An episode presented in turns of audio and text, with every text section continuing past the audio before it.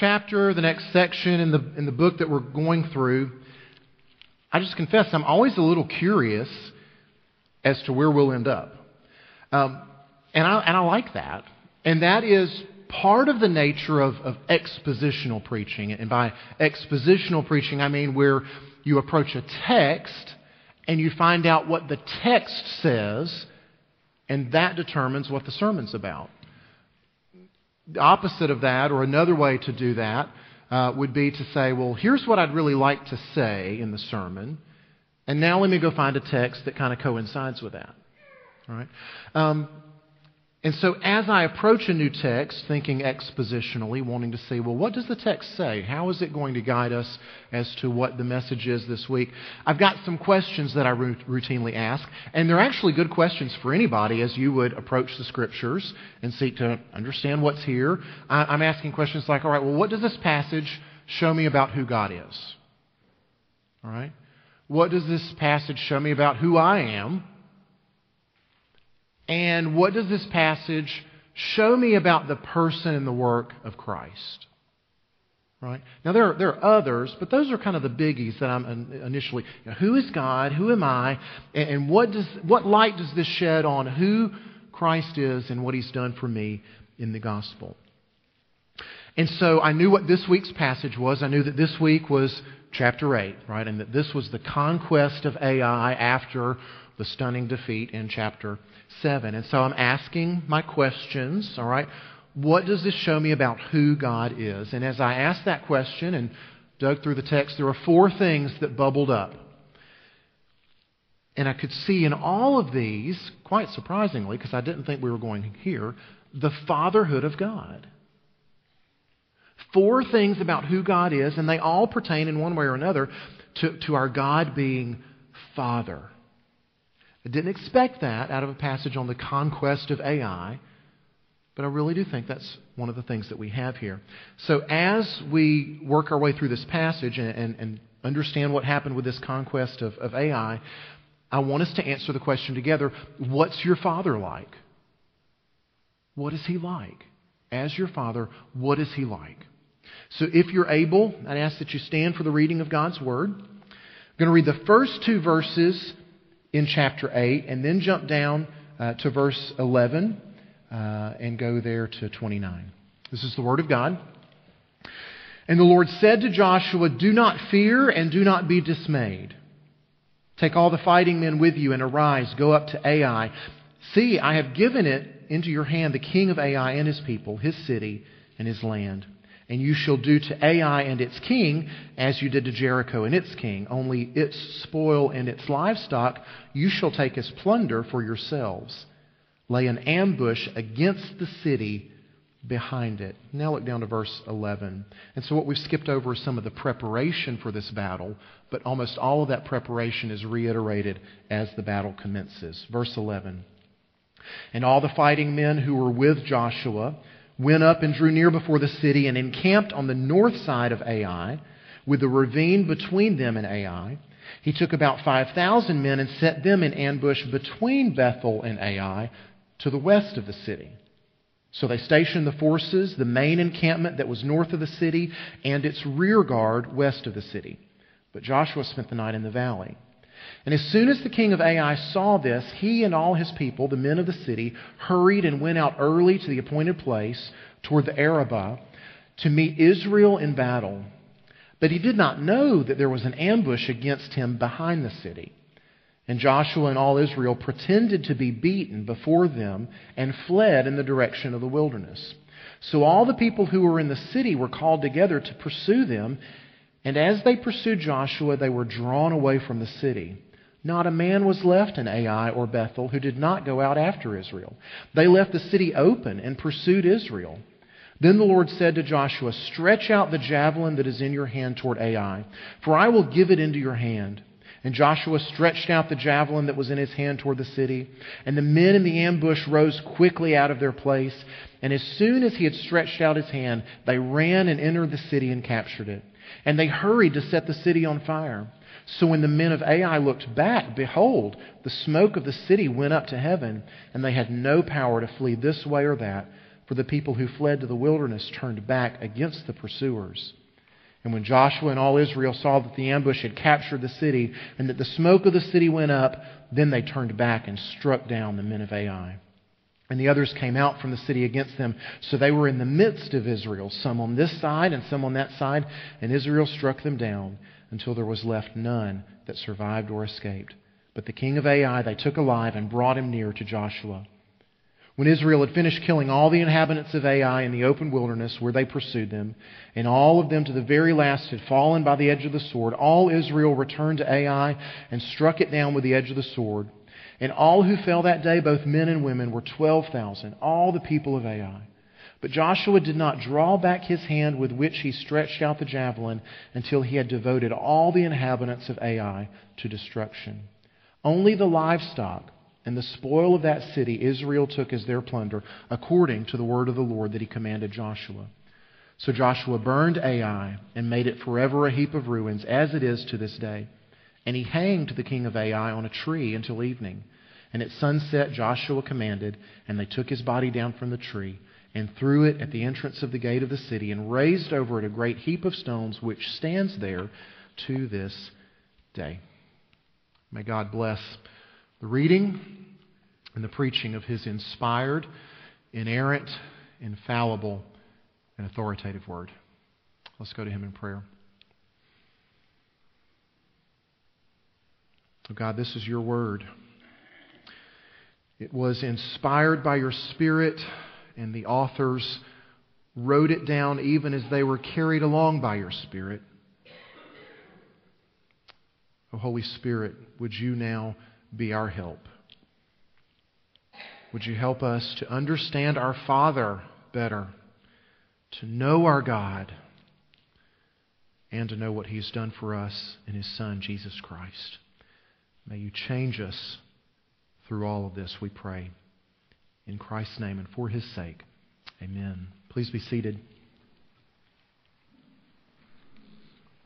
So, four things that your Father is like. You have an outline in your worship folder. And so, this first one, I'll be honest, I struggled so much with what to call this first one because there's so much wrapped up in it. But in the end, I think it all comes down to forgiveness. So, the first thing that your Father is like is forgiving. Let me ask you what is the Father's disposition toward you when you've blown it? When you've screwed up royally What's your father's disposition toward you? That's not a question I would very eagerly ask my own children, especially in the company of others. Right? Uh, what's your dad like when you screw up and then he blows up, right? Right? They probably sense that I need a bit of a, a cooling off period. Right? Give, give dad a wide berth for a while. He's mad. Maybe they even feel like they need to walk on eggshells with me for a time. But is that what our Heavenly Father is like when we blow it? Look at verse 1. This is what struck me. Just think about the context of where this chapter is and what's just gone on. And so these are the very First things that the Lord says don't fear, don't be dismayed. Some of your translations say don't be discouraged. Well, why might they be dismayed? Why might they be afraid? Because, in fact, they had royally blown it. Right? That's where we were last week. They'd screwed up pretty badly and suffered a horrible defeat because of it, because of the sin in the camp, because of Achan having kept some of the, the plunder from Jericho. And then Israel had to stone and burn Achan and his family, and they heaped a pile of stones on top of his remains. Right? So they're probably a little on edge at this point. They're probably thinking that maybe God is on edge as well. Do they need to give him a cooling off period? Do they need to walk on eggshells? And, and so they're right to think that sin affects our relationship with God. Because it does, right? They're right to think that. Uh, the prophet Isaiah captures it really well uh, in, in 59, uh, the first two verses. Behold, the Lord's hand is not shortened that it cannot save, or his ear dull that it cannot hear. But your iniquities have made a separation between you and your God. And your sins have hidden his face from you so that he does not hear. Our, our, our sin has an effect on our relationship with our God. It does have an impact because he's angered by our sin. Right? We saw this last week. That's why they lost this battle. They lost because God was angry with their sin. So it would be understandable if they felt like, uh, God might need some time here. We might need to let him cool off a little bit. And so if they felt afraid, if they were discouraged, God, in his fatherly kindness, right, in, in his reassuring way, says, All right, don't fear. Don't be discouraged. Because, in fact, there's no reason to be afraid. There's no longer reason to be afraid because the guilt of their sin had been removed. Because the guilt had been removed, because the deaths of Achan and his family had made atonement for the sin, their deaths turned away God's wrath, turned away his anger.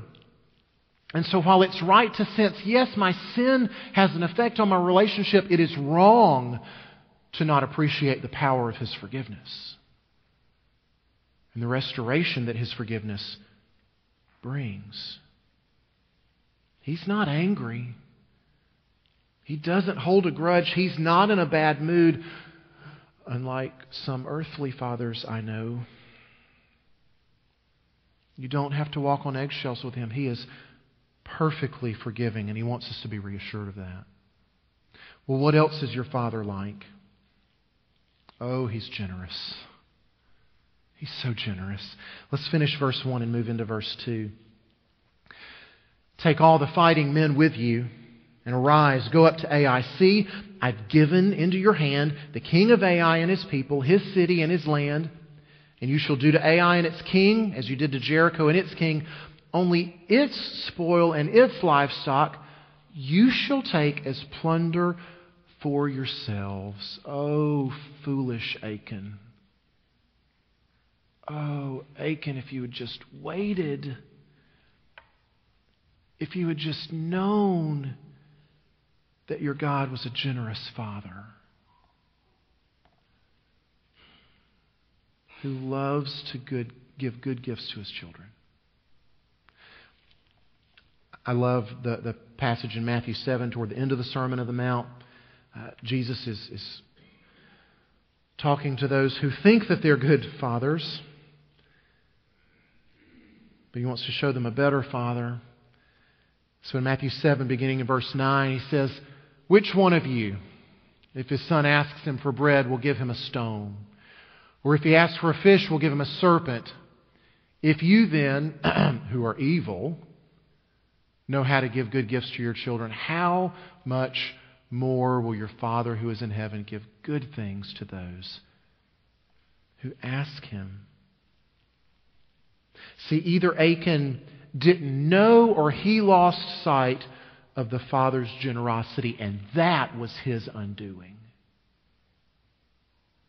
Losing sight of the Father's generosity can be deadly one of the things that I read this week uh, out of the, com- the, commentaries that I've been using, one of which is by uh, Dr. Ralph Davis. I don't know if you remember several years back, he came and spoke at our missions conference, preached from Jonah.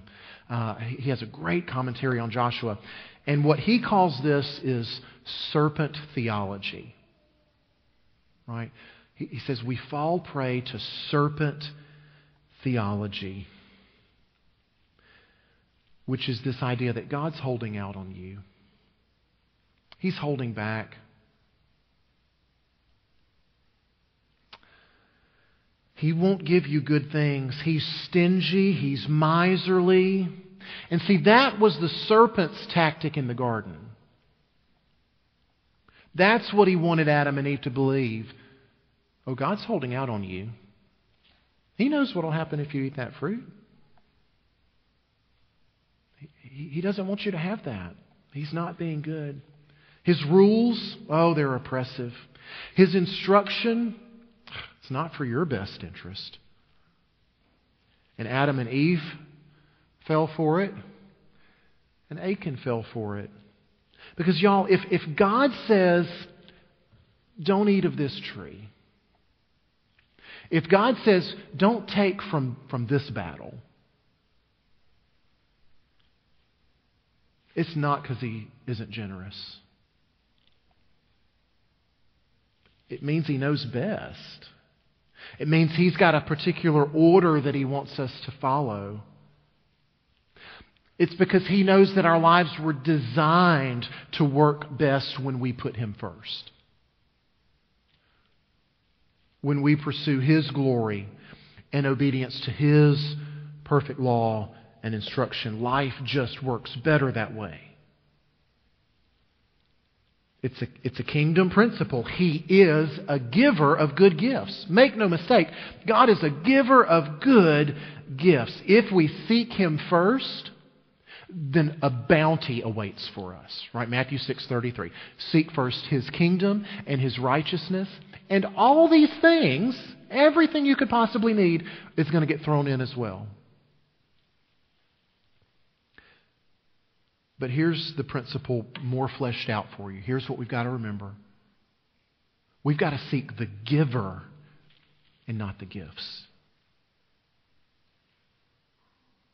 We've got to seek the giver and not the gifts. If we reverse that, we're in trouble. Because, see, if you seek the gifts, then you're going to get neither the giver nor the gifts. Right, that's that principle. Seek first His kingdom and His righteousness, and all of this will be added to you as well. So when we seek the giver, we get both. Seek the gifts, get neither. Seek the giver, get both, because our God is a generous Father. What else is your Father like? Well, He's helpful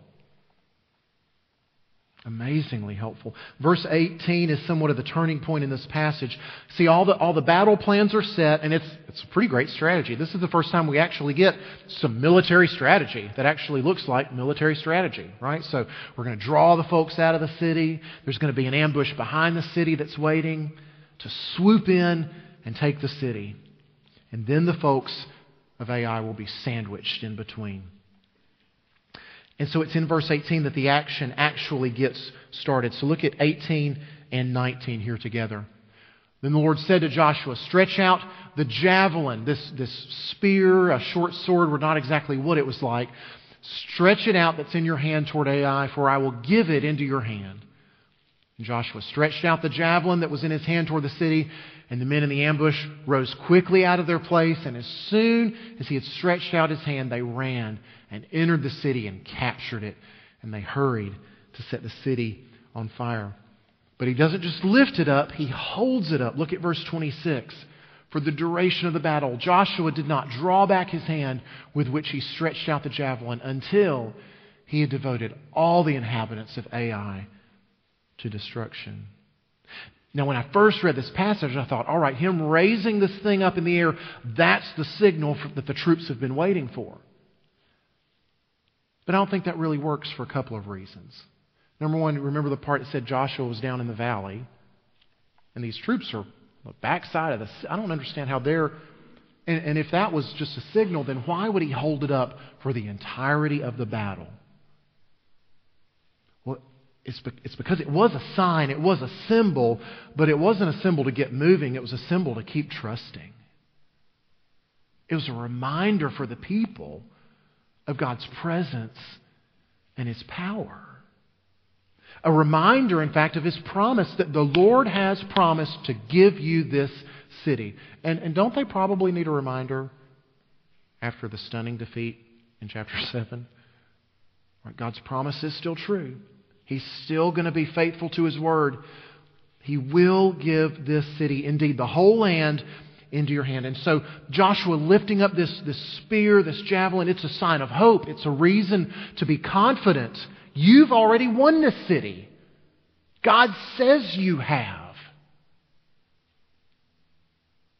And so part of Joshua raising up this spear shows us that the father is helpful.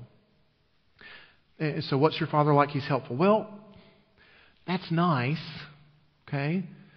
It's, it's not especially noteworthy, though, because any good father is going to try to be helpful to his kids. But there's something about this help, and there's something about this father that is noteworthy. And it's his helpfulness again and again and again, reminding his people of the same thing over and over and over without losing patience, without giving up, without saying, When are you people ever going to get it? No, he keeps helping, he keeps reminding. Because does Joshua lifting something up, does that remind you of anything? Does that call to mind maybe Joshua's predecessor lifting up something and God showing up in a pretty powerful way? Exodus 14, at the Red Sea, the Egyptian army is coming in, closing in fast. What are we going to do? Lift up your staff and stretch out your hand over the sea and divide it that the people of Israel may go through the sea on dry ground. That was the instruction, and so Moses did it. Moses stretched out his hand over the sea, and the Lord drove the sea back by a strong east wind all night and made the sea dry land and the waters were divided.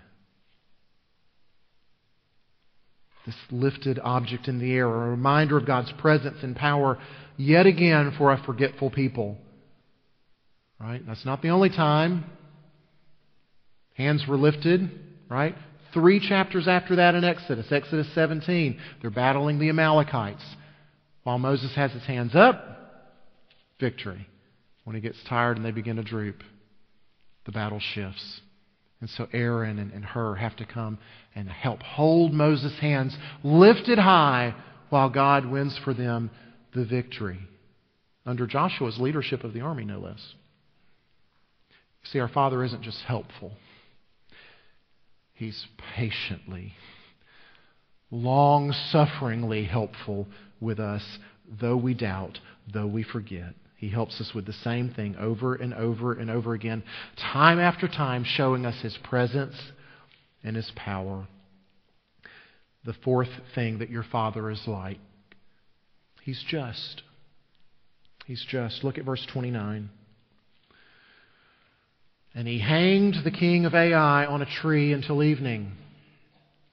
And at sunset, Joshua commanded, and they took his body down from the tree and threw it at the entrance of the gate of the city raised over a great heap of stones, which stands there to this day. Now, right off the bat, if that doesn't seem very fatherly to you, I hear you. But hang on with me. We'll circle back to the fatherly part of this in just a second. Let's focus first on the justice.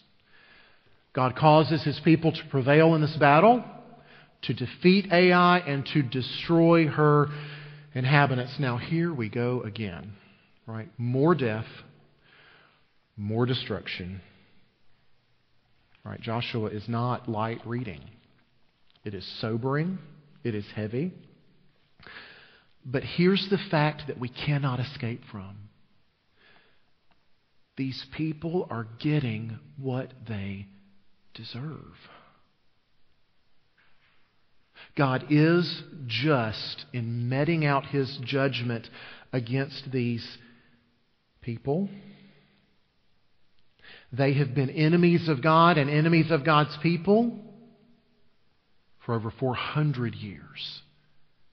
And God has delayed his justice until now. He's also delayed showing the faithfulness to his covenant for his people until now. Because you got to remember back, all the way back Genesis 12, when he's making the covenant with Abraham and he's saying, I'm going to make you a people. And this people, I will bless those who bless them, and I'll take care of those who don't bless you. I'll curse those who curse you. And these folks, these folks in Ai, if you've got any doubt about how much they hated God's people, all you have to do is look at verse 16 and 17. Right? They hate God's people so much that they break a cardinal rule of warfare. So all the people who were in the city were called together to pursue them. And as they pursued Joshua, they were drawn away from the city. Not a man was left in Ai or Bethel who did not go out after Israel. Right? You never leave the city defenseless. And yet they hated God's people so much. There was an eagerness, there was a bloodthirstiness about these people that they leave themselves wide open. And so God has commanded the destruction of these people. And he commands that an example be made of their king. And so after the king is killed, he's hung on a tree. And it's a strong symbol of his divine judgment against the great wickedness of these people that God, for so long, had delayed his justice. And so we see the faithfulness of God to his covenant people in cursing those who curse them. What we need to know is that hanging this king on a tree is not some new invention of barbarism. Right? This was spelled out in God's law in Deuteronomy 21. Right? If a man has committed a crime punishable by death, and he's put to death, and you hang him on a tree, his body shall not remain all night on the tree, but you shall bury him the same day, which is what they did. For a hanged man is cursed by God. I hope that by now some of you see where I'm going with this.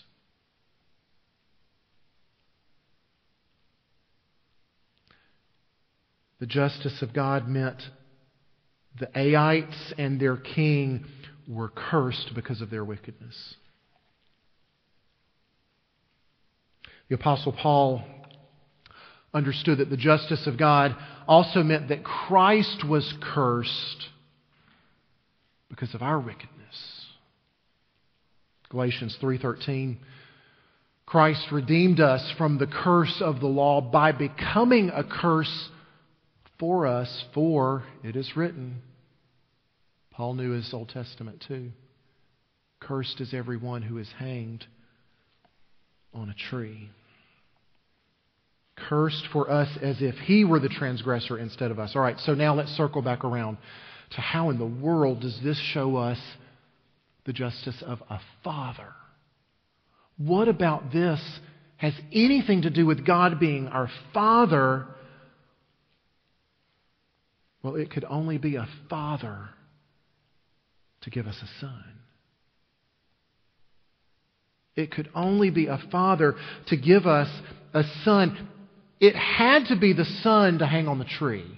It had to be the one and only, the only begotten son of the Father who would receive justice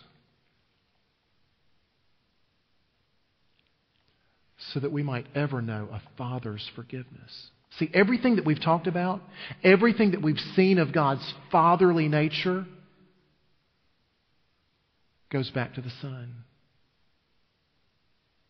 What is it to know the Father's forgiveness were it not for the Son purchasing it for us? What is it to know the Father's generosity without seeing the greatest act of generosity the world has ever known in that he didn't spare his own son, but gave him up for us all. And if that's not seeing the Father's helpfulness in the greatest eternal problem and need that we could ever have, then I don't know what is. See, if we want to know what our Father is like, we need only look at the Son and see He's forgiving, He's generous, He's helpful, and He is just, even though we don't experience the justice because the Son experienced it for us. Let's pray. Oh God, our Father.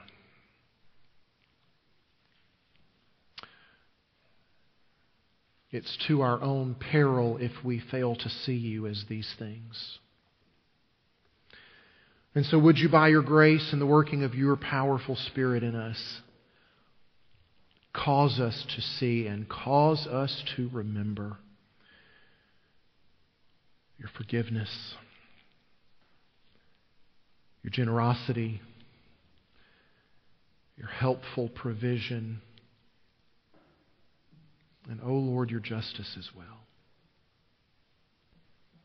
Would you press these deep down into our hearts and into our minds? And would you change us as sons and daughters by showing us what you're like as Father? For your glory and for our good, we pray. Amen. Would you please stand? Let's sing in response.